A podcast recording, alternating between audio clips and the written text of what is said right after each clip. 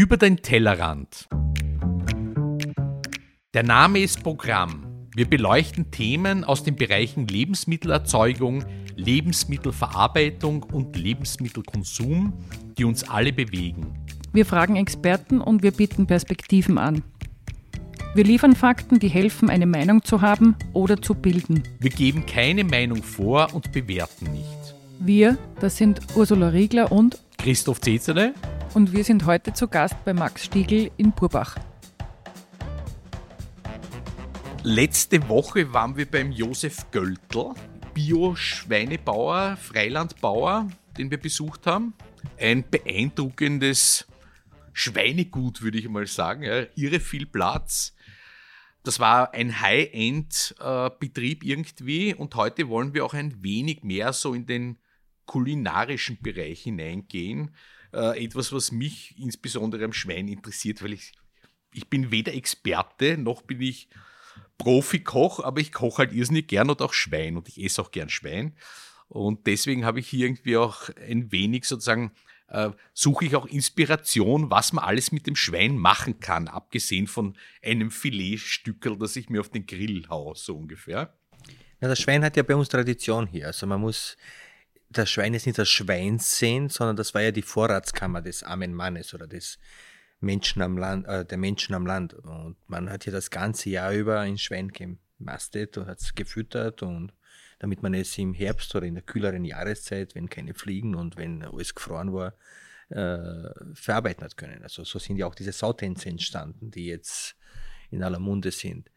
Man hat ja früher... Das war ein Schwein. Also es hat sich auch nicht jeder ein Schwein leisten können oder zwei Schweine. Das war wirklich was Besonderes. Und deswegen auch die Vorratskammer, weil man hat es dann geschlachtet, dann wurde, gab es Speisen, die wurden vor Ort gegessen, die wurden geteilt. Es war auch ein soziales Miteinander, weil zum Beispiel, wenn man Blunzen gemacht hat und die gekocht hat und da sind immer wieder ein paar aufgegangen, gab es ja die Blunzensuppe. Da sind die sozial Schwächeren aus der Umgebung gekommen und die haben mit in, in den Meilkübeln der Blunzensuppen gekriegt. Also es war dann so, dass man sagt, okay, man, es war ein Miteinander. Also, und, und eben das Schwein war ja ein, ein, ein, die Vorratskammer, und es war etwas, man hat es ja nicht nur als Frischfleisch gesehen, sondern man hat es gesurt, geböckelt, gebraten, ins Schmalz eingelegt, also in Thesen eingelegt. So ist das Rexfleisch dann später entstanden oder das Kübelfleisch in der Steiermark, wie es heißt. Ja, man musste es ja auch irgendwie aufbewahren, man konnte es ja nicht genau. ewig genau. kühlen. Genau. Und da hat es ja verschiedene Konservierungsmittel gegeben. Also Schmalz ist das eine, man brät etwas oder kocht etwas und legt es in Schmalz ein und dann ist das konserviert, mehr oder weniger. Oder man räuchert es, man surt, weil es gab ja keine Kühlschränke jahrelang. Und irgendwann einmal mit dem Wohlstand oder mit dem zum Teil auch aufgeblasenen Wohlstand haben sich die Wertigkeiten verschoben, weil ganz banal gesagt, ganz, ganz simpel gesagt, müsste das Schweinsringerl, das Schweinsschwanzerl oder der Rüssel das x-fache vom Karree kosten. Weil nach der Theorie, nach der Luxustheorie, weniger kostet mehr und es gibt nur ein Schwanzerl. Und das Karree hat drei, vier, fünf Kilo und vor allem sind zwei Stück davon. Bevor wir zum Schwein kommen, ja, Uh, mich würde es auch interessieren, wenn, wenn du uns ein bisschen erzählen könntest, wer du bist für unsere Hörer, uh, warum du jetzt irgendwie auch diesen Stellenwert hast, würde ich mal sagen, als Koch des Jahres, des letzten Jahres. Uh, wie ist deine Geschichte und wie bist du zum Schwein gekommen? Naja, mein Name ist Max Stiegl, also ich betreibe das Gut Purbach hier, das gehört uns auch hier. Und äh Wie ich zum Koch des Jahres, wie ich Koch des Jahres geworden bin, weiß ich nicht. Aber wir haben vor fünfzehn Jahren ein, also ich habe vor fünfzehn Jahren hier aufgesperrt, ohne Budget, ohne irgendwas. Und uns war klar, oder mir war klar, ich rede immer von uns, weil das Team, weil ich allein kann ja nichts. Aber man braucht immer Menschen um sich, oder ich brauche zumindest Menschen um sich. Und es war uns klar, dass wir irgendetwas machen möchten, irgendwas Nachhaltiges. So, das Thema Nachhaltigkeit ist auch mittlerweile schon so abgedroschen, man sieht nachhaltig. Aber vor fünfzehn Jahren sind wir nur belächelt worden. Da gibt es Herausgeber, Zeitungsherausgeber, die gesagt haben, diese Nierchenbude vom Neusiedlersee, die hat bei uns nichts verloren. Aber das war mir immer wurscht, ich habe nichts zum Verlieren gehabt. Also, und ich wollte etwas machen, was es schon immer gab, aber es derzeit noch nicht gibt. Also, weil Oder zumindest nicht in dieser Art der Küche, weil äh, auf einmal hat's geheißen, Stierhoden gibt es nirgends mehr oder, oder, oder das ein Hirn mit Ei. Aber das sind alles Gerichte gewesen oder Nierndl, Reste Nierndl. Das sind alles Gerichte gewesen, die hat man zwar am Land immer wieder in die Wirtshäuser gekriegt oder Beuschel oder Händleber oder irgendwas, aber das gab es nicht in Restaurants, wo, wo Menschen aus Ballungszentren sich versammelt haben und ja, die sogenannten Wirtschaftsflüchtlinge. Ballungszentren, warum bist du eigentlich nicht in Wien, sondern in, in Purbach? Ich habe das selber in Wien probiert und da gibt es eine lustige Anekdote, da kam der evangelische Pfarrer aus Russ und hat gesagt, Max, bei dir ist wie bei mir in der Kirche, je mehr ich mich bemühe, umso weniger Leute kommen. das, das hat kein Menschen interessiert, zur falschen Zeit am falschen Ort, und hier hat es funktioniert, weil auch das, die, die Hardware, die Architektur, das Ganze irgendwie zusammenpasst da zu dem Konzept, und es hat von ersten Tag an funktioniert. Wir haben am Anfang... Also die Idee war, drei, vier Monate hier zu bleiben, so eine Art Pop-up, und dann weiterzuziehen. Aber es sind dauernd Leute gekommen und ich habe mir gedacht, das gibt es ja nicht, weil wir haben ja nichts Neues gemacht. Und dann, äh, aber wir haben etwas gemacht, womit, was für jeden greifbar war. Also, und mir war das immer wurscht, ob irgendeiner schreibt, das ist gut oder schlecht oder wie das Ganze war, weil ich kann es ja eh nicht besser. Aber es hat mir Spaß gemacht, dass ich etwas gemacht habe, was für Diskussion gesorgt hat, weil ich bin immer der Meinung, auch wenn Kochen mit der Kunst wenig zu tun hat, wenn ich bei einem Bild vorbeigehe und sage, es ist schön, dann ist es eh schön, ja. Das klingt ein wenig so, als ob du ein Wirtshaus betreiben würdest hier. Es ist ein Wirtshaus. Das ist mir ganz wichtig, weil, ich meine, erstens, wo ist denn der Unterschied zwischen einem Wirtshaus und einem Gasthaus oder einem Restaurant? Aber mir ist wichtig, dass es ein Wirtshaus ist, wo auch der Wirt zu Hause ist, und wo die Leute daherkommen, auch wegen einem Wirt und wegen einem Essen, wegen dem Ganzen, ein sozialer Punkt, wo man sich miteinander trifft, weil, wo man redet. Es geht ja nicht immer um das, dass man sich hersetzt, dass man es ökonomisch sieht und sagt so, jeder Tisch muss zweihundertfünfzig Euro kassieren, sondern ja, manchmal isst man halt weniger, manchmal weniger, aber man hat die Menschen gern, die um sich sind. Und solange man die um sich hat, die man gern hat, funktioniert es. Es soll ja Spaß machen auch. Wir sind ja achtzehn Stunden am Tag da, also es soll ja Spaß machen. Weil sie mit irgendwelchen offen abgeben, die mir dann erzählen, dass dies und dies besser ist, das brauche ich nicht, das ist mir... Aber wie du dann gekommen bist, wie hast du begonnen, also jetzt bist du Koch, aber hast du auch lernen müssen, die gesamte Sau zu verarbeiten? Ja, lernen, natürlich hat man... Ich, natürlich habe ich es lernen müssen. Ich habe es lernen müssen, ich habe Fehler gemacht, man lernt aus Fehlern, Fehler formen Menschen, sagt man immer, das hat mir aber... nicht aufgehalten. Das war mir irgendwie egal, weil ich mir gedacht habe, wir haben den ersten Sautanz gemacht, da waren fünfzehn Leute da. Aber ich war von der Idee begeistert. Ich habe mir gedacht, das mache ich jetzt, weil machen wir es wieder, machen wir wieder. Fast schon ein bisschen wie in der katholischen Kirche. Man prägt ein und das Gleiche und irgendwann mal glauben es ganz viele und dann fallen wieder ein paar weg. Aber es hat funktioniert. Es ist, weil die Idee war, wenn ich ein Schwein habe und das Schwein jetzt nur auf eins zu reduzieren, das wollte ich nicht, weil ich kann das Burgenland jetzt auch nicht nur auf den Neusiedlersee reduzieren. Ich meine, es gibt so viele schöne Flecken im Burgenland, ich kann jetzt nicht sagen, der Neusiedlersee ist Burgenland. Und genauso ist beim Schwein, also ich kann das Schwein jetzt nicht auf, auf, äh, auf das Karree und auf die Stelze oder aufs Schweizerhaus und die Stelzen reduzieren, sondern es gibt alles und ich kann das jetzt umwälzen auf jedes andere Tier, das ist jetzt komplett egal. Aber Schwein war hier immer heimisch, gab es schon immer, auch diese Mangalitzer-Schweine. Und viele andere, Schwäbisch-Hellische, Turok, die ganzen Kreuzungen, das klassische Hausschwein. Also.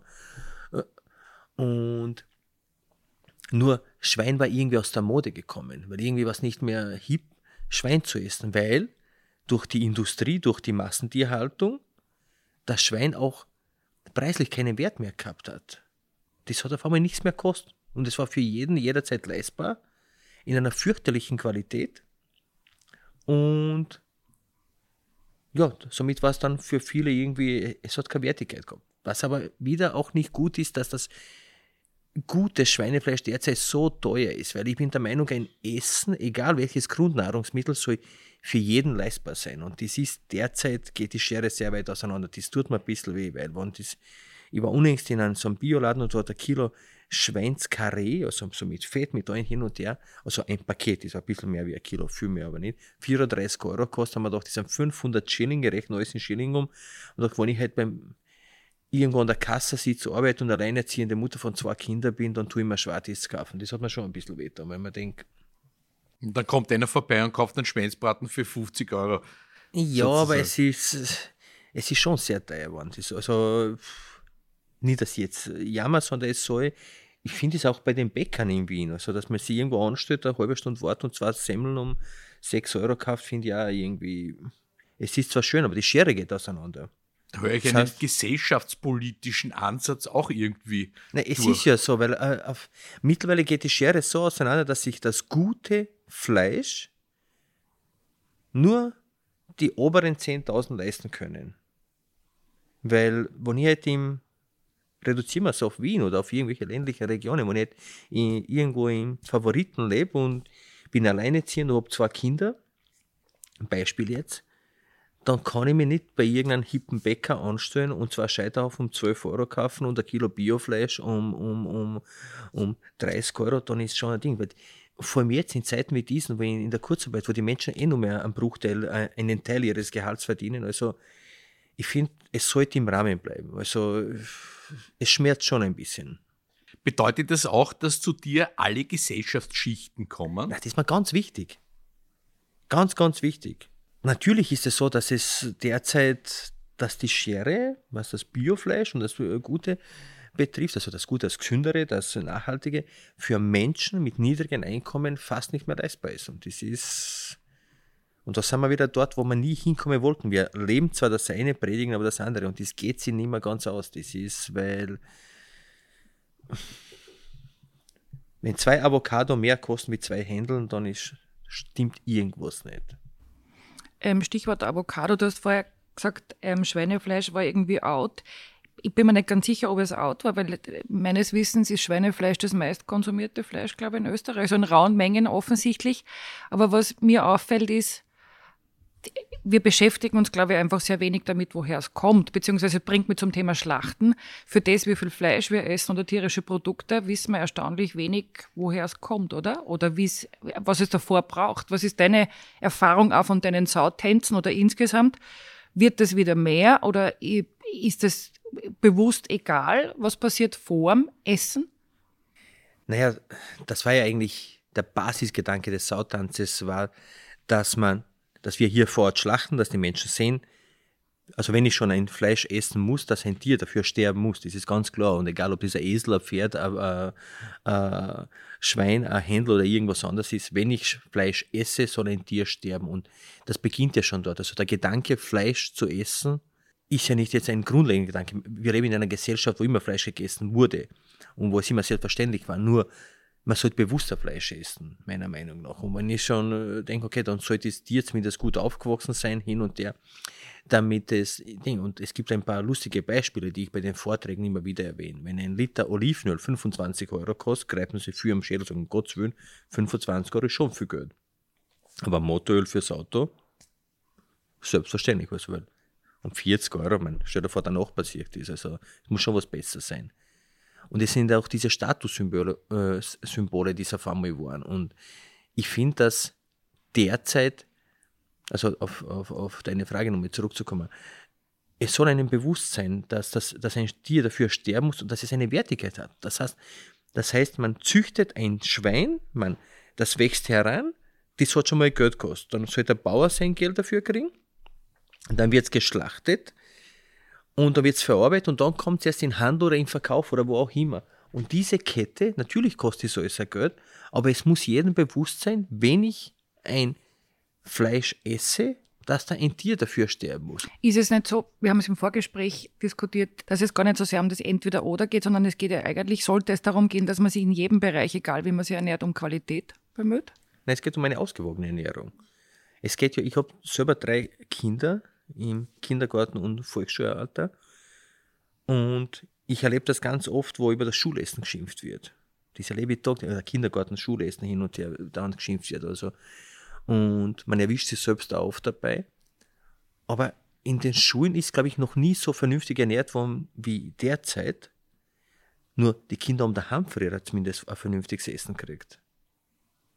Und jetzt putzt man sich damit ab, dass daheim zum Großteil schlecht gegessen wird, also zum Großteil schlecht ernährt wird, putzt man sich ab, indem man über die Schuld schimpft. Und man schiebt immer die Schuld auf die anderen halt. Ich würde gerne nochmal zurück zum Schlachten, weil wir ein bisschen abgekommen sind. Wie sind die Reaktionen deiner Gäste, wenn du, du schlachtest hier wirklich als Beginn vom Sautanz mit den Gästen schon? Also wir die sind dabei? Wir schlachten hier, das war ja der Grund, warum wir das, wir schlachten zum Teil hier. Das Ganze hat sich dann ein bisschen anders entwickelt als geplant, ist aber oft so im Leben. Weil am Anfang war die Botschaft immer, ich habe das Tier sterben gesehen und das wollte ich aber nicht. Ich wollte nicht, dass einer hier heimgeht und das einzige Video, das einzige Foto, welches er gemacht hat, ist, wo das Schwein zuckt, das wollte ich nicht. Ich hätte gern, dass das Ganze, es soll ja um das gehen, dass man ein Tier verwertet, was man alles draus machen kann. Und wir sagen immer, wir bereiten, bereiten an einem Tag zwischen dreißig und fünfzig Speisen zu und versuchen das Ganze zu verwerten. Und viele sind gekommen, die wollten nur das Tier sterben sehen. Und das war beim ersten Mal, habe ich das gar nicht so realisiert, beim zweiten Mal dann haben wir irgendwann gesagt, okay, es gibt in der Früh dann keine Telefone mehr, keine Handys und haben wir drauf geachtet, das ist ja nur für die Hausgäste gewesen. Na, da haben sie schon welche aufgeregt, ich habe gezahlt, ich kann aber nicht, ich sage, bitte, wir haben überbucht, bitte. So arrogant klingt, aber es, die Botschaft hat nicht sein oder darf nicht sein, ich habe das Tier sterben gesehen, sondern Wahnsinn, was man da alles draus machen kann. Und dann haben wir begonnen, die Tiere am Vortag zu schlachten, ganz normal zu schießen, zu schlachten, aufbrechen und haben dann ab diesem Moment begonnen. Wir machen auch jetzt Autenz, wo wir fortschlachten, aber da gibt es keine Telefone, bis das Tier nicht aufgehängt ist und, und, und, weil es geht immer um Respekt und es soll ja vor dem Tier auch Respekt sein. Man geht ja auch nicht in ein Altersheim und filmt die Menschen beim Sterben zu, das tut man nicht. Jetzt muss ich noch mal kurz nachfragen, das überrascht mich ein bisschen. Ich dachte ja, ich hätte vermutet eher das Gegenteil, dass man davonläuft vom Schlachten und nicht, dass man das Handy hinhält. Nein, nicht alles.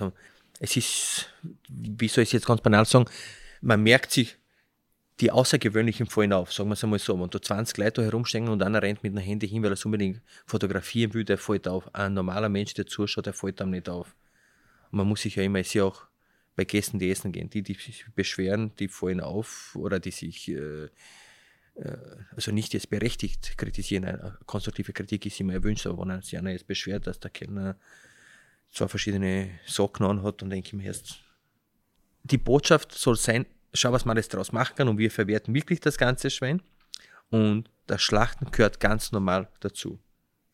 Woher kommen die Schweine? Hast du spezielle Rassen, die du anbietest? Also die, den Großteil der Schweine kaufen wir über einen Richard Triebaumer in Rust und dann haben wir noch zwei kleinere Bauern, der eine möchte nirgends erwähnt werden, aber beim Richard kaufen wir den Großteil ein und Simangalitzer, oft kreuz mit Schwäbisch-Hellischen, auch Turok. Und dann haben wir oft auch, also wir machen ja nicht jeden Sautanz äh, öffentlich, wir kaufen oft normale Hausschweine, schlachten wir um jetzt am Samstag Grammeln auslassen, siebzig Kilo Grammeln, also da rührt man schon, die Kästen stehen ja nicht nur hinten. Und dann das Fleisch dann herrichten und, und zuputzen und, und alles, was wir brauchen für unsere Gläser, die wir machen, weil mir ist auch jetzt in der Lockdown-Phase wichtig, dass die Menschen, die Produzenten, mit denen wir zusammenarbeiten, dass die nicht auf der Strecke bleiben, weil zum Beispiel der Ivan Krizmanic unten aus Kroatisch Minichhof, den ich auch sehr schätze als Schweinebauer, äh, die haben die Schweine, die haben das eigentlich für uns hergekriegt, für die Sautänze und für alles. Was macht er jetzt damit? Und wir machen dann keine Sautänze, wir machen Sägedienerfleisch und machen Krautfleisch draus und keine Ahnung, Speck, alles Mögliche, was Schweinebauchbrot meinen und äh, machen Fonds aus den Knochen und alles. Das heißt, das ganze Schwein kommt zu dir? Tot. Tot? Tot. Kommt her. Und du nimmst das auseinander mit deinen Leuten? Ja, das ist jetzt irgendwie so archaisch schon. Ja, wir erzählen, wir, es wir ist sind archaisch, ja, oder? Ja, aber wir sind Köche, ein Koch, Kochen ist ein Handwerk. Also das ist wie, wie schlechte Automechaniker, gibt es auch gute und schlechte Köche. Also wir kriegen das Schwein, dann wird das grob zerlegt, dann wird es auseinandergelegt, aber das ist jetzt, also wenn wir zu dritt dort stehen, ist es in, ist es sehr zügig äh, verarbeitet und, also verarbeitet, zerlegt und dann wird das Ganze, die Innereien werden verkocht, die, das Gedärme ist jetzt in dem Fall weg, normalerweise wird das auch noch gereinigt, die Innereien verarbeiten wir selber, also oft die Leber essen wir selber oder irgendwas. Ich liebe ja das Herz, aber es ist ja dann nur ein Herz da. Da muss man sich halt überlegen, was man damit macht. Dann legen wir das in zwei, in zwei Gläser ein, macht man so ein Rahmherz oder Curryherz oder irgendein geschmortes Herz und dann gibt es halt nur zwei Gläser Herz, weil es gibt es halt nicht mehr. Kriegst du Reaktionen nach dem Sautanz von Teilnehmern, vielleicht auch oft, oft mit Verzögerung, also sickert das Erlebnis? Schon, sehr. Was das kommt da als Reaktion? Alles Mögliche. Also wir arbeiten gerade an einem zweiten Buch über den Sautanz, da kommen auch einige Reklamationen und Beschwerdebriefe rein. Also es gibt viele Dankesbriefe, aber jetzt, die fahren da jetzt nicht rein, aber es gibt auch viele, die sich dann äh, über den Preis wundern, weil sie sagen, okay, man kriegt im Handel beim Discounter das Schweinefleisch so günstig. Ja, geht's dorthin, kauft es. Man kann ja die Menschen nicht aufhalten und es ist, und dann, ja, viele sind äh, verwundert und die häufigste Frage ist, wo wir die Idee hatten, und da haben wir schon eine Antwort immer parat, wo wir sagen, das gab es schon immer. Aber viele glauben, wir haben das neu erfunden. Sagen, nein, das gab es schon immer. Sautänze hat es immer gegeben, dieses Ritual, ein Tier zu schlachten, zu Gänse zu verarbeiten, egal welches Tier es ist. Bei uns war es halt äh, die Sau hier in der Region. Hat es schon immer gegeben, aber keine Ahnung. Aber die häufigste, die lustigste Frage, die wir immer bekommen, da sind wir wieder beim Thema, was haben Sie für Vegetarier? Hm. Waren schon mal Vegetarier beim Sautanz? Sehr oft. Bitte? Wirklich? Sehr oft. Es gibt auch Krähen und Krautsalat, aber äh, es ist, also wir haben hundertfünfzig bis zweihundert Gäste pro Sautanz normalerweise, also in normalen Zeiten, und hundert davon sind Gutscheine, die die Leute geschenkt kriegen. Also viele kaufen Gutscheine und schenken es fürs kommende Jahr dann für irgendwelche Freien. Und da frage ich mich, wenn ich halt Vegetarier bin oder Veganer und irgendwer schenkt mir einen Gutschein zum Sautanz, dann frage ich nicht beim Wirten noch, was für Vegetarier geht, sondern frage ich lieber den noch, warum er dir den Gutschein schenkt, weil man sollte wahrscheinlich über die Freundschaft nachdenken, aber grundsätzlich finde ich das ja eigentlich interessant, wenn ich als Vegetarier oder Veganer zu dir gehe und mir den Sautanz anschaue, weil das spricht ja genau für das, was wir vorher gesprochen haben, sich für das andere auch zu interessieren, genau. Möglicherweise mehr zu lernen. Ich muss es ja selbst nicht konsumieren. Genau so ist es. Und ich, wir schätzen die Menschen auch sehr. Da kommen ja einer der lustigsten Berichte der, oder der interessantesten Berichte, die beim Sautanz war, war in, in der Zeitschrift Beef einmal. Das hat ein Veganer geschrieben, grandios geschrieben, weil der es aus einem ganz anderen Blickwinkel sah. Habe ich wirklich super gefunden. Und aber es ist, es ist für jeden was. Also es ist immer die, die Ansichtspunkte sind lustig, weil es ist ja, der Sautanz ist ja auch ein gesellschaftliches Fest. Das heißt, das beginnt um sieben in der Früh, um zehn ist schon zum, sagen wir mal, für die breite Masse der erste Verlust der Muttersprache. Also da sind alle schon mal so, egal ob es der Feuerwehrmann ist, der Portier oder der Vorstandsdirektor, jeder kriegt das Gleiche zum Trinken, jeder hat den gleichen Intus. Also ich glaube, so um halb elf ist jeder mit jedem per Du. Da ist wurscht, wer, wer ist und so ein Ding. Und dann geht es auch um den Gruppenzwang, weil wenn wir, wir stechen zwar ein, zwei, drei Schweine pro Sautanz ab, kaufen aber natürlich noch Teile dazu, weil ich kann nicht für hundertfünfzig Leute vier Lebern haben, also jeder soll was kosten. Und wir kaufen, auf, kaufen auch äh, Hoden dazu, Eberhoden, also auch wenn es eine Sau war, aber ich glaube, das gehört zum Tier dazu. Und dann gibt es diesen Gruppenzwang, da machen wir so eine riesige Pfanne mit Hirnmitei zum Beispiel oder mit äh, gebackenen Hoden. Und dann kommen die Leute, also einer allein, wenn da zwei Leute bei Tisch sitzen und die bringen ein Hirn mit rein, dann sagen viele, naja, hm, aber der Gruppenzwang, wenn da vierzig Leute schon mitessen. Die müssen dann. Die müssen dann. Das ist ja die Schöne dann. Das ist wie, wie, wie beim Schulessen, weil daheim essen es keinen Spinat, aber wenn alle in der Klasse Spinat essen, dann essen wir einen mit. Und das ist ja die Schöne dann. Und mir gefällt ja das, wenn, die, wenn viele Leute da sind, wenn ich Leute um mich habe, dann haben wir meistens so Roma-Bands, die spielen, das ist ja super, ist ja den ganzen Tag. Also. Ja, wie lange dauert dann so ein Sautanz eigentlich? Wir sagen immer bis zwanzig Uhr, aber wir beginnen um neunzehn Uhr Schluss zu machen, damit wir um zwei in der Früh heimkommen. Also, weil wir haben Hausgäste hier, also das dauert halt, keine Ahnung, von sieben bis vier normalerweise. Man kann also bei euch auch übernachten, ja, oder? Aber das Ziel ist immer zwanzig Stunden, dass man vor Ort sein kann, und das ist ja schön. Herrlich. Ja, schon, oder? Das ist einfach, man muss dem Körper geben, was er braucht. Das hört sich auch ein bisschen so erzieherisch an für mich. Nein, aber es ist bei vielen dann, wenn sie hier vor Ort sind, also viele kommen, wir haben auch äh, Menschen, die sonst kein Schweinefleisch essen, die kommen her und sagen, okay, da sind wir bei der, bei der vorherigen Frage, die kommen her und sagen, okay, ich, wir essen sonst kein Schweinefleisch, aber ich weiß, wo das herkommt, ich weiß, wie das aussah, ich weiß, was es ist, also habe ich einen Bezug, ich habe einen Respekt, also kosten wir es.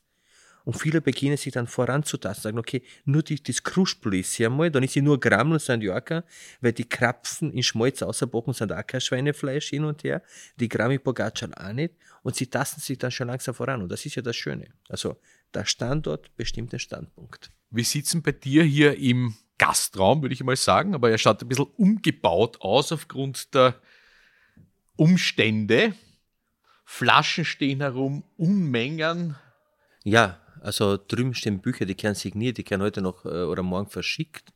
die Kochbücher Sautanz, das Kochbuch verkauft sich sensationell derzeit, also wahrscheinlich, weil der, der Postcard ausgestrahlt wird, aber das verkauft sich super, die sind alle vorbestellt. Ich bin jetzt mal am Montag in der Früh überrascht, wie viele das sind, aber jetzt derzeit boomt es irgendwie. Und wir hatten jetzt am Wochenende hier in der Lockdown-Phase, also wir haben Rexen essen ein und verkaufen das über die Gasse und, an, äh, diversen, äh, und, und übers Internet. Und wir haben jetzt einen Flohmarkt gehabt, einen Weinflohmarkt mit älteren Jahrgängen, die wir da hatten. Die Idee ist, dass man die Menschen irgendwie herlockt, damit sie herkommen, damit sie Ding. Und viele suchen auch einen Vorwand. Also wir hatten jetzt Gäste aus Tirol, darf man derzeit nicht sagen, aber aus Oberösterreich, aus der Steiermark. Apropos Wein, eine Frage, die mich interessiert. Was für Wein wird serviert zum Schwein? Also jetzt beim Sautanz, jetzt, das mit zweierlei Maß jetzt. Also beim, beim Sautanz ist so, beim Sautanz haben wir viel, viele Weine, von jung bis alt, alles Mögliche stellen wir raus. Da gibt es so große, so einen Sautrog stellen wir raus, voll mit äh, Ding. Und wir rechnen pro Person mit drei Flaschen Wein. Das heißt, bei sechshundert Personen. Das erklärt den Verlust der Muttersprache ja. um zehn am Vormittag. Und, und Schnaps, viel Schnaps, weil es, weil es ist ja kalt oft und da braucht man Schnaps, einen heißen Slivovitz oft. Der wird sehr unterschätzt, aber das ist gut so. Aber das Herz jetzt für, wenn man sagt, drei Flaschen pro Person, aber wenn man sich die Zeit ausrechnet, von sieben bis Mitternacht hier zum Beispiel, das sind das, ist das ein Sechzehntel in der Stunde und das ist voll drin. Also das kann man so. Die können also immer Auto fahren. Die eigentlich. können immer. Also blöd ist, wenn einer sagt, das muss ich bis neun haben. Und, und dann ist äh, so, dass man, dass man beim Sautanz, das ist gesellschaftlich, also da, da steht man, stellt man sich normalerweise zusammen und jetzt, wenn man vom Mode durchkämpft sind wieder, man stellt sich zusammen und trinkt dann einfach, dann nimmt man sich da eine Flasche und da, man zahlt eine Pauschale, das war uns auch wichtig, jeder zahlt das Gleiche, wie im Opernball, jeder zahlt das Gleiche und jeder ist gleichberechtigt. Was die anhaben, ist mir wurscht, das kann jetzt die nächsten drei Tage eh nicht anziehen, weil die stinkt eh alles. Und also man zahlt eine Pauschale und ist den ganzen Tag ist alles inkludiert, vom Naturwein über den Jungwein, Spritzer, Rotwein, was auch immer er mag. Das ist das eine. Hier im Restaurant ist es verschieden. Wenn wir jetzt zum Beispiel äh, Krähenfleisch haben, was man gern verkochen, also so eine Schulter, wenn ich den Krähenfleisch habe, gibt es einen, einen kräftigen Chardonnay dazu oder einen, einen, einen Grauburgund oder irgendwas anderes. Wenn das Schwein geschmort ist, haben wir meistens irgendeinen roten Burgunder oder Zweigelt irgendwas dazu. Und zum Sonntagsbraten, der meistens ein Schweinebauch ist, ein Mangalitzerbauch, so ein knuspriger, äh, haben wir meistens einen Blaufränkisch bietet man dazu an, wobei im Sommer auch gern Weißwein getrunken wird. Aber meiner Meinung nach, wenn man es ganz runterbricht und jetzt ganz banal im Sinne der Ammersicht, geht der Spritzer immer. Ein Spritzer kann man zum Wein immer trinken. So, so geht's banal- Bier auch? Natürlich geht Bier. Es ist ja... Ich meine, das ist, man kann ein, ein, ein gutes März noch immer trinken, also das ist, aber das Schwein ist an und für sich, es ist ja nicht anspruchsvoll. Wenn ich jetzt sage, es ist viel Kümmel drauf und jetzt ein Schweinebrot mache mit viel Kümmel, ein, ein Karree oder ein Schopf oder, oder, oder ein Ding und es ist Kümmel drauf, kann immer ein Bier oder ein Zweigel dazu trinken. Das geht immer. Der Kümmel, der unterstreicht, das ist immer schön. Aber wenn es jetzt draußen fünfunddreißig Grad hat und ich habe so einen fetten Schweinebauch, da soll irgendwas Kühles dabei sein. Was ist dein Lieblingsstück vom Schwein? Vielleicht im Jahresverlauf, das wird sich ja ändern, vermute ich, im Sommer, im Winter, wann auch immer, keine Ahnung. Das Verkaufte. Nein. Nein. Das, jetzt sind wir zurück im Wirtshaus. Nein, der Godan. Das ganze Jahr über? Ja, der Godan ist einfach so. Auch die, das Ringerl, wo man das hinten jetzt schön brot, die Schnauzen ist einfach anspruchsvoll, was man macht. Wie bereitest du das zu? Naja, den, das Ringerl, da wir kochen, sotten sozusagen, dann frittieren wir es raus, ist gut. Sehr gut, dann das kann man einfach so nebenbei knappern, ist eigentlich so wie ein Schwartel. Frittiert im Schweineschmalz? Natürlich, damit wir gesund bleiben. Gesund sterben bringt auch nichts. Thema ausgewogene Ernährung. Naja, man isst ja nicht jeden Tag ein Schwanzerl. Das ist wie mit einer Pizza. Wenn ich jeden Tag eine Pizza esse, ist irgendwann ein Ding. Aber wenn ich hier und da was isse, da sind wir wieder bei der allerersten Frage. Man muss ja nicht jeden Tag Schweinefleisch essen. Wenn jetzt... Wir sind zu fünf daheim, wenn wir ein Schwein schlachten und das gut konservieren und das aufs Jahr verteilen und wir wissen, okay, jeden zweiten Sonntag gibt es irgendwas vom Schwein oder ein bisschen was. Weil ich habe, wie gesagt, drei Kinder, die essen am liebsten Reisfleisch. Da könnte man den ganzen Tag Reisfleisch machen. Das ist denen, oder Nudeln mit irgendwas, mit einem Sug oder irgendwas. Aber man kann ja ein Schwein wirklich vielseitig verwenden. Und das Schmalz ist einfach herrlich, oder? Das ist einfach... Ich mache, wenn ich Palatschinken mache oder oft... leben muss, die es daheim, man liegt ja selber auch gerne an. Und oft macht man so gebackene Melanzani oder bratene Melanzani oder irgendwie so. Im Schweineschmalz. Im Schweineschmalz, ja. Aber wir haben vegetarisch gegessen. Ja, weil es einfach schöner ist. Aber ist das vielleicht auch wieder nicht ein schönes Bild für die Verbindung von unterschiedlichen Dingen? Es muss nicht immer die, also, wenn ich vegetarisch lebe, ist das keine Option, logisch. Aber ich glaube, es heißt Flexitarier, Flexitarier. Ähm, es gibt ja, glaube ich, auch mehr Varianz als früher in der, in der Ernährung, ja, aber Flexitarier, oder? Ist ein normaler, oder? Flexitarier ist jemand, der alles isst. Manchmal Fleisch, nicht immer. Also ja, ich glaube, der ist sehr normale, variiert, oder? oder? Ein Italiener. Italiener ist auch normalerweise wenig Fleisch. Also ja. Sind die Italiener die Flexitarier, die Spanier. Und zurück zum, zum Zucchini oder was? Oder Aubergine, ja. Im Schweineschmalz. Ja, gut. Klingt noch sehr viel Geschmack. Ja, schon. Eine Zucchini ist ja wie wettig, sie schmeckt ja noch nichts. Eine Zucchini aussieht. Ist das Schwein unterbewertet? Ich habe beim Schweinefleisch immer so das Gefühl, das ist erst in der zweiten Reihe. Zuerst kommt das Rind und die Edelstücke vom Rind und das Schwein ist irgendwie so was Billiges. Na, das war es eine Zeit lang durch die Massentierhaltung, weil es gab natürlich Verordnungen, wie man Schweine züchten muss und wie man Schweine halten muss, aber das ist irgendwie jahrzehntelang irgendwie vorbeigegangen an vielen. Und durch die Massentierhaltung, durch den Handel ist das Schwein natürlich sehr, sehr billig geworden und deswegen hat es auch keine Wertigkeit mehr gehabt. Hat sich da was geändert oder ändert schon sich es, was? Es ändert sich schon was, aber wie schon erwähnt, geht die Schere immer mehr auseinander, weil da gibt es ja das billige Schweinefleisch, das günstige, das minderwertige, so geht es einmal. Und dann gibt es das Biofleisch, das Bio ist. Es, es muss ja kein Zertifikat sein, aber aus einer nachhaltigen äh, Landwirtschaft. Und dann fehlt die Aufklärung.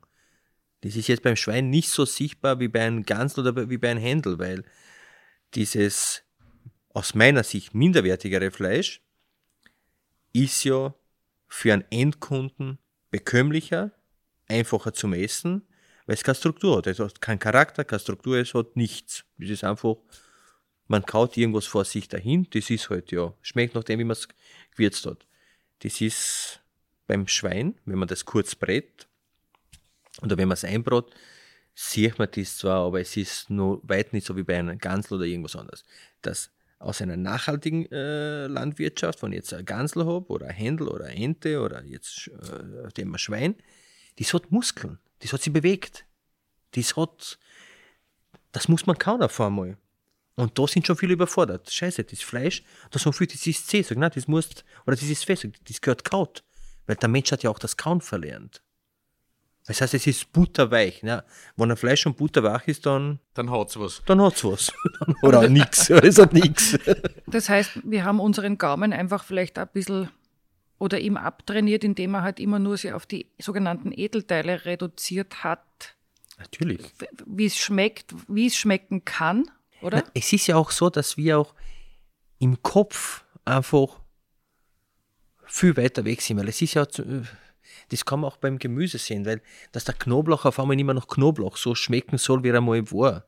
Und Kutteln sind so ein klassisches Beispiel. Also das hat jetzt ein Schwein nicht, aber am, am Morgen hat es auch bei uns hier, wenn du Kutteln kochst, uh, da bist schon wer, da bist schon ein Mutiger, du kochst Kutteln. Ein Schmoren, du fährst über die Grenze nach Italien, kriegst Tripper überall, du fährst nach Tschechien, eine Flecksuppen, du fährst über die Grenze, kriegst das überall. Und bei uns ist immer die Diskussion, ach, ist ein Tabuthema. Dasselbe ist mit Pferdefleisch. Ich ärgere mich so oft, wenn wir Pferd verkochen, oder, oh, ein Pferd, das kleine, süße Tier, das Viech hat achthundert Kilo, was ist das hier dran? Du fährst über die Grenze nach Ungarn, zwei Schlachthöfe hier, kriegst in ganz Schopron überall, in Slowenien überall kriegst Pferdefleisch, wir hatten in Mattersburg, in, in Wien überall. Und auf einmal ist das irgendwas Besonderes. Der kocht Pferdefleisch. Das ist irgendwie so ein Tabuthema, weil über ein Pferd spricht man nicht. Das ist ein kompletter Schwachsinn. Das ist, weil wir unterscheiden allgemein in der Gesellschaft auch. Also das ist ich möchte nochmal zur Haltung kommen, weil der Schweinehaltung ist auch unser Thema. Du sagst, Massenschweinehaltung wollen wir nicht, das ist billiges, schlechtes Fleisch auf der einen Seite und auf der anderen Seite haben wir Luxusfleisch, Einzelschweine, die zu Tode gestreichelt werden, irgendwo auf einer Weide. Wo ist jetzt der Mittelweg? Naja, wo der Mittelweg jetzt genau ist, weiß ich nicht, aber es muss auch möglich sein, Es muss möglich sein, so geht es einmal, da gehören jetzt ein paar Faktoren dazu, dass man einen guten Mittelweg findet, dass man sagt, es, es gibt ja nicht nur Massentierhaltung, es gibt ja nur nicht das, also es gibt nicht nur schwarz oder weiß, es gibt auch einen Graubereich. Und es muss aber möglich sein, dass gutes Essen für jeden leistbar ist. Und das war es ja früher immer. Weil früher am Land, also ich habe Verwandtschaft am Balkan unten, also ob, ob die jetzt Corona haben oder nicht, ist wurscht, die haben früher auch schon nichts gehabt. Und die, die, haben, die haben ihren Garten daheim, die haben ihre Schweine daheim, die haben zwar ein Schaf oder vielleicht eine Kuh oder irgendwas. Und die haben schon immer, die Menschen haben schon immer normal gelebt. Und wenn jetzt jemand sagt, Slow Food Montenegro, die haben nichts anderes. Das ist jetzt nicht negativ gemeint, sondern die kommen ja mit dem aus. Und so war es ja bei uns am Land auch. Nur, dass man jetzt das gute Fleisch zum Luxusprodukt macht, das finde ich keine gute Entwicklung, weil es ist ja auch mit Essen gehen so. Ich finde, dass das wirklich für die, man muss ja jedem, genauso wie, wie sich jeder verdient hat, dass er sich einen Studienplatz leisten kann, soll sich jeder ein gutes Essen auch leisten können. Und ein gutes Essen muss nicht teuer sein. Es ist ja, ich glaube, dass der Luxus nicht das Teure, sondern das Rare ist. Und das kann ein Schweinsnierenlar sein. Ist ein Essen bei dir für jeden leistbar? Natürlich. Du kannst zu uns essen kommen, kannst nur Krammelknödel, also nur Cremeschnitte, nur, nur irgendwas. Wir haben Gäste, die gehen zu zweit mit vierzig Euro raus. Andere gehen wieder mehr aus. Aber rein theoretisch ist es für jeden leistbar, weil wir von der Struktur her nach wie vor im Wirtshaus sein. Und ein Essen im Steireck ist auch für jeden leistbar. Weil man kann im Steireck essen gehen, kann sich hinsetzen und sagen, okay, ist eine Vorspeise und eine Hauptspeise oder ist irgendwas anderes. Man muss das Ganze rundherum mitberechnen, wie viele Leute äh, und äh, arbeiten und was da alles äh, vorhanden ist. Aber es ist natürlich für jeden leistbar. Und du freust dich über alle, die kommen? Natürlich freue ich mich über alle, die, die herkommen. Äh, über die, manche mehr und manche weniger, aber im Großen und Ganzen sind alle willkommen. Du hast vorhin das Brot als Beispiel gebracht. Ähm, und ich möchte gar nicht über das Thema Anstellen oder über Preis da diskutieren, sondern ich glaube, Brot hat irgendwie schön vorgelebt. Und mein Gefühl wäre, dass es beim Fleisch auch so passiert. Brot hat ein bisschen eine Renaissance erlebt von wenig Wertigkeit, wenig Bedeutung. Man hat irgendein Brot irgendwo im Supermarkt gekauft, hinzu der Bäcker hat wieder eine Bedeutung. Man kennt sich aus. Jeder hat zu Hause einen Sauerteig, der einen Namen hat, den man in ein Sauerteighotel gibt, wenn man auf Urlaub fährt. Und das Brot steht wieder in der Speisekarte. Ich würde vermuten, das passiert beim Fleisch auch. Der Fleischer oder der Metzger kommt wieder mehr zurück. Das würde ich mir wünschen. Und das mit dem Brot, das stimmt sehr wohl. Aber ich bin auch gern auf, am Brunnenmarkt und da gehe ich zu meinem türkischen Verein und kaufe zwei Lab Brot um drei Euro. Weißbrot, gutes Brot und das ist sensationell. Genauso gut wie das andere. Also ich brauche nicht unbedingt eine hippe Verpackung und und und, weil es geht ja ums Brot. Das ist wie beim Wein. Ich trinke einen guten Wein und natürlich ist es schön, wenn man ein schönes Weinglas dazu hat, aber das muss keine sechzig Euro kosten. Es geht mir auch nicht ums Zelebrieren, vielleicht ist es Zelebrieren, mir ging es mehr um das, was du vorhin angesprochen hast, das Thema Wertschätzung. Aber es ist auch so hinschauen. Beim Fleisch, Entschuldigung, dass ich jetzt unterbreche, es ist ja beim Fleisch so, das Fleisch muss ja nicht immer, es muss ja nicht immer ein riesiges Stück Fleisch sein. Wenn ich jetzt hergehe und ich sage, ich habe in meinem Betrieb, äh, so wie es zum Beispiel der, so wie die Freunde vom Rats und Sohn vorleben, die sagen, man kann das Fleisch auch als Beilage nehmen.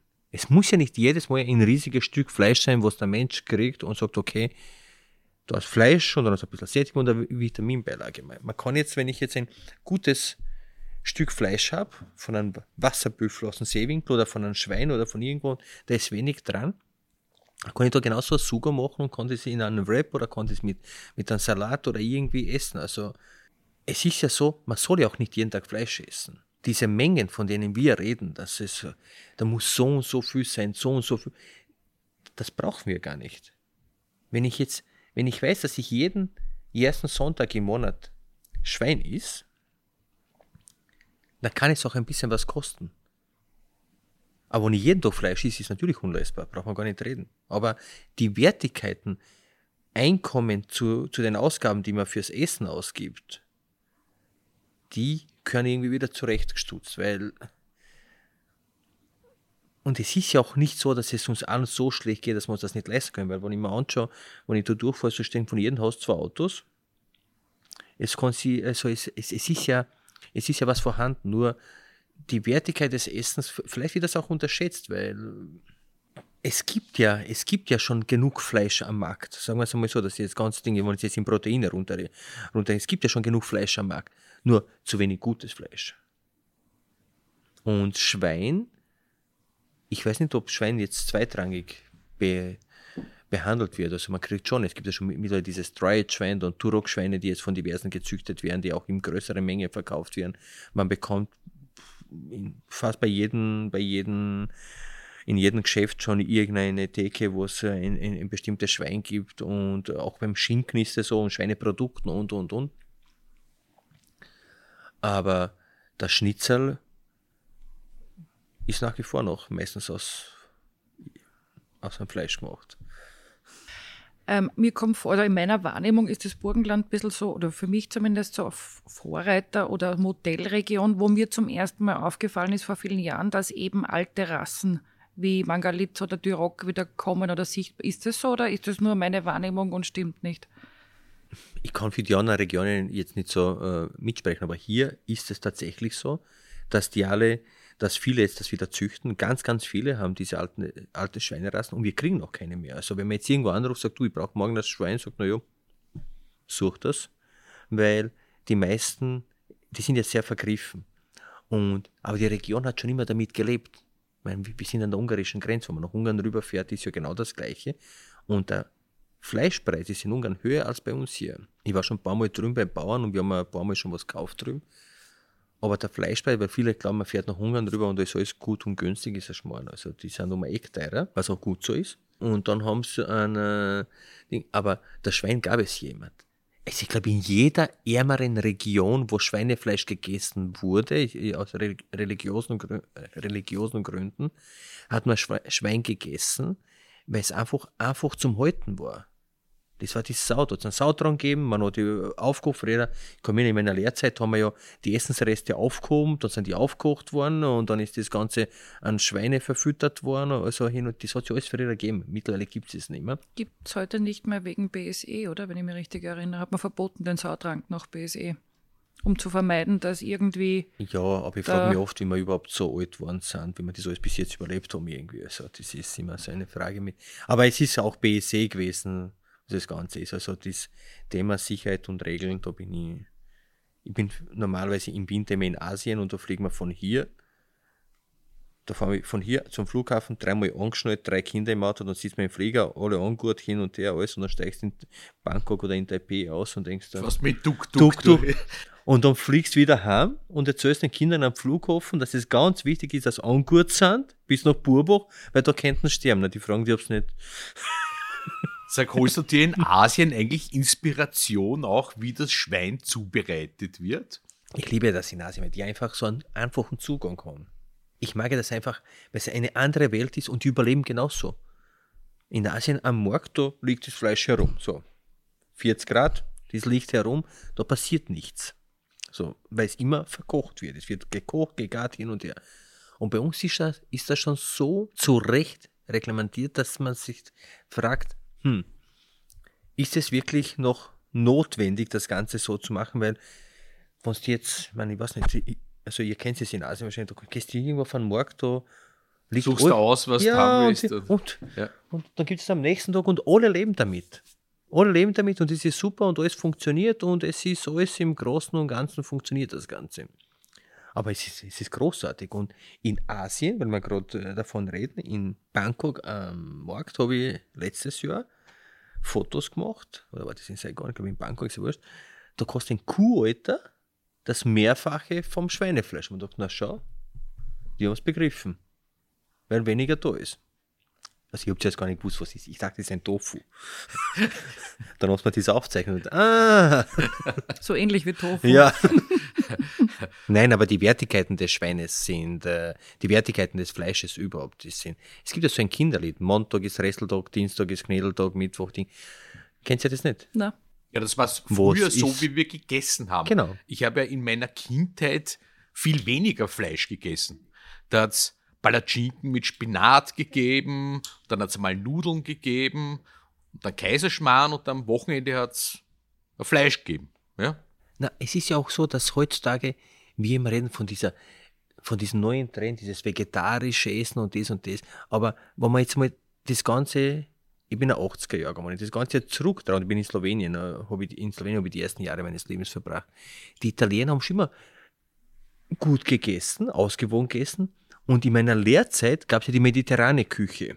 Dort mag schaut man mehr Gemüse, weniger Fisch oder Fleisch essen. Mehr, nur das ist bei uns da irgendwie so, man muss Fleisch essen, man muss sich das jederzeit leisten können, man muss das, weil stell dir vor, die Welt geht zu, zugrunde, wo man, wo man nicht jeden Tag, wo, wo sich nicht jeder jeden Tag in irgendeiner Form Fleisch leisten könnte. Ich wurscht, ob es ein Schinken, ein Wurst oder irgendwas ist. Ich habe natürlich ein bisschen nachgelesen. Uh, du kommst ursprünglich aus Koper, Koper aus ja. unserem, also ich darf nicht sagen unser, unser größter Hafen. Ja, war er ja mal. Ja, ja, ist aber immer noch der wichtigste Hafen für Österreich. Ja, ja, ja, na, na, ja jetzt ja. Na, ja. Der Trias gibt es ja nicht mehr in Wirklichkeit. Uh, ja. Ich finde, eine tolle Region, uh, Koper fahre ich eher durch, weil ich Richtung Piran natürlich immer wieder fahre. Da bin ich aufgewachsen. In Piran? In Piran bin ich aufgewachsen. Ein Altösterreicher quasi. Ein, ein Altösterreicher. Sie sagen unten Schwabo. Ja. Aber mein Vater kommt ursprünglich aus Bosnien und ich habe eine Oma dort und äh, war auch immer ganz, ganz lustig, weil die ja einen ganz anderen Zugang haben, weil einen Piranesen gibt es ja in Wirklichkeit nicht. Das sind ja, der Piranese an sich ist ein fauler Hund, die machen ja nichts. Also die waren sogar zu, zu, zu faul, dass sie, also wir haben ja jahrelang keinen Bürgermeister gehabt in Piran. Und dann keiner da, wollte, oder wie? Ja, das war so Bobo-Gemeinde. Und dann haben wir, irgendwann haben wir da, das war sogar zu modig, das Ding. Und dann hatten wir als erste Gemeinde in Europa, das ist aber schon fünfzehn Jahre, sechzehn Jahre ist das her, war nicht länger, an erst, den ersten, der, der praktische Arzt wurde Bürgermeister, das war der Doktor Brossmann. Es gab aber keinen Gegenkandidaten. Und dann ist der Nächste gekommen und hat gesagt, ja, dann tritt er niemand, und ist der Nächste gekommen, ist der Nächste. Und jetzt ist irgendein dreißigjähriger, der hat eine freie Liste gegründet. Und seitdem ich zurückdenken kann, wird der Hafen in Piran ausgebaut, die Mole. Jedes Jahr. Immer, immer. Jetzt machen. Ich glaube, ich werde in Pension gehen, nur es findet sich keiner, der es macht. Stell dir vor, das ist mit Arbeit verbunden. das, das macht man nicht. Wie sind wir jetzt eigentlich nach Piran gekommen? Weil ich aus Weil Kop- ich in Koper geboren ja, bin. Aber genau. Du wolltest ja irgendwo hin, oder? Mit deiner naja, ich wollte auch ein bisschen mehr erfahren, wie du dann aus Altösterreich in, nach Zentralösterreich sozusagen gekommen Salzburg, bist. Über Salzburg, oder?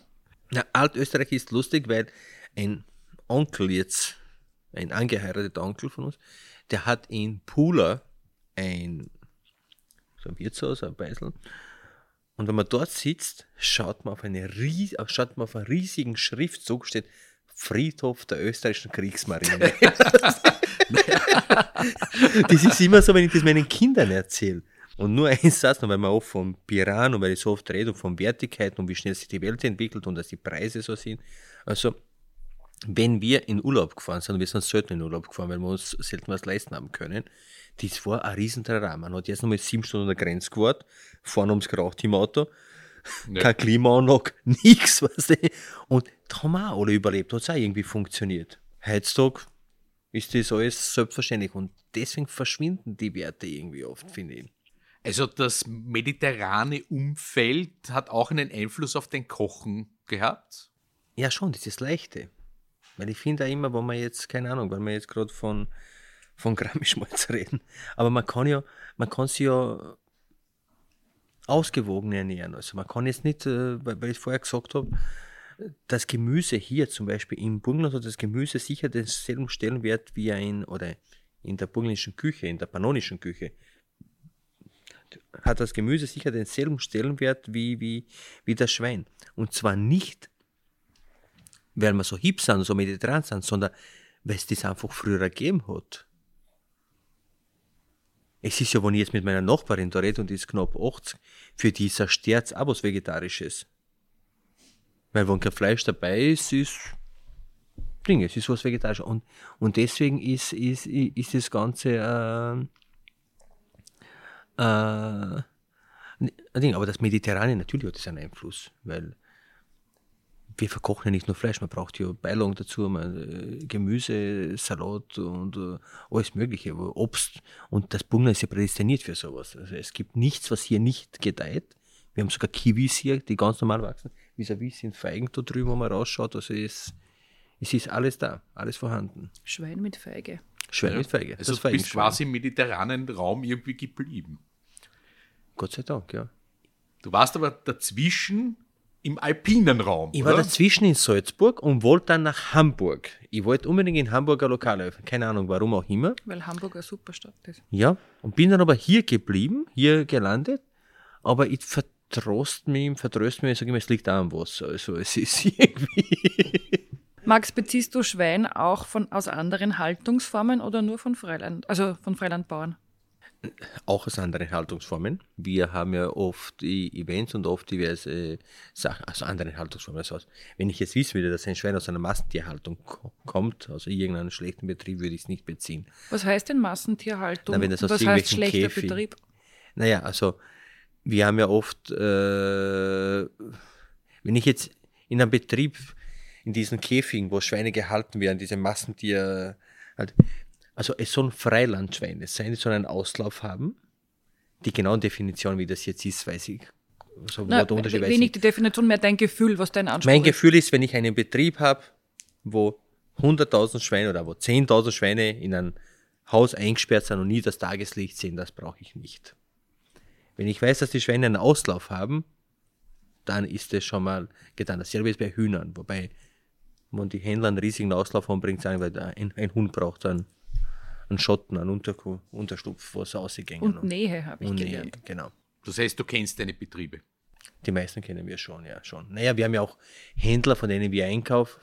Wir haben uns sogar Dings, wir haben sogar in der Küche, wir lassen uns immer, äh, zum Beispiel von der Firma Wiesbauer, bestätigen von der Geschäftsführung, dass das Fleisch, welches wir von ihnen, wenn wir es kaufen, dass das aus einer guten Wirtschaft herkommt. Wenn die Gäste fragen, na, wo kommt das her? Dann sagen, na, kommt von da und da und da. Sagen, naja, aber... Äh, kaufen sie auf da und da, wo sie sagen, ja, wir, haben uns das, äh, wir lassen uns das bestätigen. Und, aber es muss ein Basisvertrauen do, da sein, dass man weiß, wo es herkommt. Weil beim Händler ist es zum Beispiel ganz schwierig, weil man kauft zwar die Biohühner ein und man kauft die besseren Händler und zahlt mehr dafür. Aber ob es tatsächlich so ist, wir vertrauen darauf, dass es so ist. Jetzt kann wahrscheinlich für die Menge an Schweinefleisch, die wir in Österreich zumindest konsumieren, es kein Weg sein, dass jeder zu Hause sein Schwein hält. Also es ist unrealistisch. Ein Meerschweinchen. Wie ist denn deine, oder gibt es eine Vision, die du hast, wie Schweinehaltung in Zukunft ausschauen, ausschauen kann, soll, wohin sie sich entwickeln sollen? Es ist ja immer Frage des Entwickelns und der kleinen Schritte wahrscheinlich. Zum Thema oder Stichwort Wertschätzung, das du vorher gebracht hast. Wie sollen wir mit Tieren, die wir dann essen, umgehen? Naja, das Ziel sollte ja sein, dass man am Tagesende wissen, wo es herkommt. Es gibt auch gute Beispiele, wenn man sich zum Beispiel, in, weil wir gerade von Italien gesprochen haben, dass es Italy, diese, diese... Die Kette mit die den Kette. italienischen Produkten, ne? Kommt jetzt nach Österreich, habe ich gelesen. Der Herr Benk hat alle Rechte für Österreich und Deutschland. Habe ich auch gehört, ja. ja. Und wäre super. Und das ist ja eigentlich mehr so wie ein Slow-Food-Markt. Also man geht hin und es wird einem vermittelt, dass man weiß, wo das herkommt und wo es her ist und hin und her. Und wenn man das Ganze klein strukturiert nimmt, und deswegen war Corona jetzt auch gut, finde ich, auf einmal war das nahe vor der Tür auch gut genug auf einmal. Auf einmal hat man sich mit dem abgefunden. War Weil, das wirklich ein Abfinden? Ich fand, das war eher eine sehr sehnsüchtige Hinwendung. Eine sehnsüchtige Hinwendung, wir hätten es ja vorher auch haben können. Das also, stimmt, aber manchmal braucht es halt einen Auslöser genau. und dann funktioniert es. Ja? Genau, das ist aber in jeder Beziehung so oft. Braucht es einen Auslöser, das funktioniert. Und, äh, aber auf einmal war das Wild angesagt. Wir haben ja jede Menge Wild hier in der Umgebung. Auch Wildschweine? Auch Wildschweine, Unmengen. Und das ist, ich, ich ärgere mich immer über den Wildschweinpreis, weil der so im Keller ist und es ist so schwierig zu verkaufen. Aber Wildschwein ist einfach ein, ein hervorragendes Fleisch. Also, jagst du eigentlich? Nein, nein, das ist mir zu mühsam. Das ist Aber verarbeitest du Wildschwein? Ja, sehr viel sogar. Wildschwein und allgemein Wild auch. Aber auf einmal war das, vielleicht ist jetzt Corona die Chance, die man nutzen sollte, dass man das nahe auch mehr schätzt.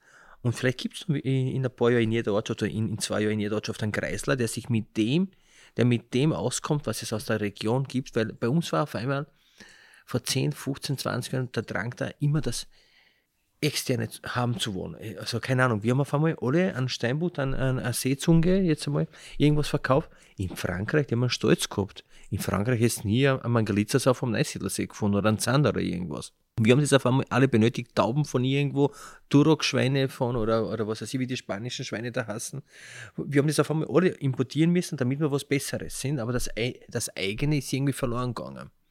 Und jetzt ist meine Hoffnung, dass man auf einmal mit dem auskommt, dass man weiterhin versucht, mit dem auszukommen, was es da gibt, weil rein theoretisch könnten wir uns klein strukturiert, ich rede jetzt nicht von, von, von den Großstädten, aber hier im Land, könnten wir uns von dem ernähren, weil wir haben zwar keinen Fleischhauer mehr in der, in der Ortschaft, vielleicht kommt einer, wir haben einen, einen, einen großen Wildzerlegebetrieb hier vor der Tür, die Firma Esterhazy, und ja, vielleicht kommt das wieder, dass man sagt, und es ist ja auch nicht schlecht, dass es im Discounter oder dass es bei den Märkten irgendwas gibt, also zum Beispiel, wir haben einen Pennymarkt vor der Tür, die haben einen eigenen Fleischhocker äh, angestellt.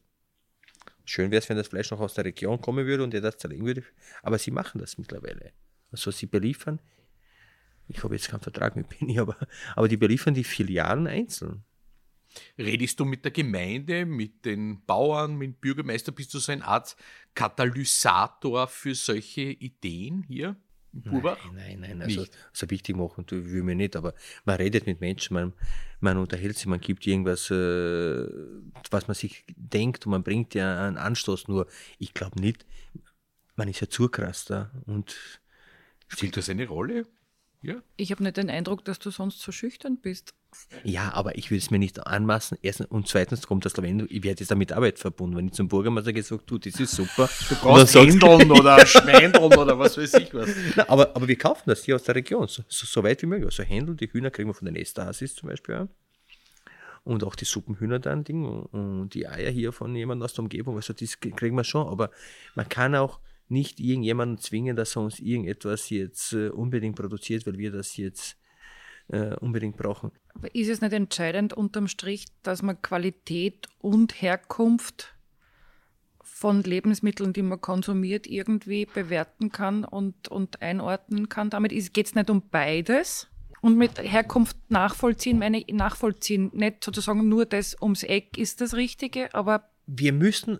allgemein aufpassen, dass es nicht zu patriotisch wird, dass wir auf einmal dort sind, wo wir mal sagen, nur das, was vor der Haustür ist, gut, drum, das ist ein Schwachsinn. Das ist eine komplette... Meine Frage. Ding. Das ist, weil bei den Orangen so fragt auch keiner, wo die Orangen herkommen und, und, ja, und. Mittlerweile und. Schon, glaube ich. Ja, aber wir wollen auch zum Beispiel, dass unsere Weine im Ausland verkauft werden. Und wenn wir jetzt das Stimmt. alles andere dann irgendwie äh, abwälzen und sagen, nur das, was wir haben, ist gut, dann kommen wir irgendwann mal in so eine Ecke, wo man irgendwann ein bisschen alleinig auf der Insel und da muss halt zurechtkommen, weil... Da gibt es ja böse Beispiele, wo äh, die Dinge, aber ich glaube schon, dass man offen durchs Leben geht, aber bei Grundnahrungsmitteln wie Fleisch und irgendwas, ich verstehe auch nicht, dass es Tiertransporte gibt, man könnte die Schweine schlachten und irgendwo hinbringen. Aber, oder, Ding, aber ich bin der Meinung, dass man so, so patriotisch... zu patriotisch. So dann wird es nationalistisch. Ja, das will nicht. Ja, und dann sind ich wir präzisiere meine Frage nochmal, weil ich genau das Gegenteil gemeint habe.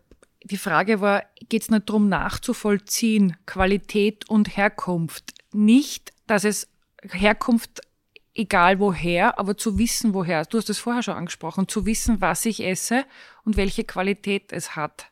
Und die Herkunft kann ja von überall her sein. Da bin ich voll bei dir, wobei die Herkunft keine politischen Grenzen kennt, weil... Ich bin schneller in Schopron und in Bratislava wie in Wien.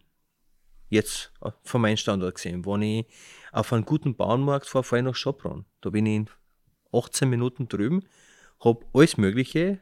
An Bauernmarkt kommen frische Händel, lebende Händel kaufen vor, Truthähne, Enten, alles, was ich brauche.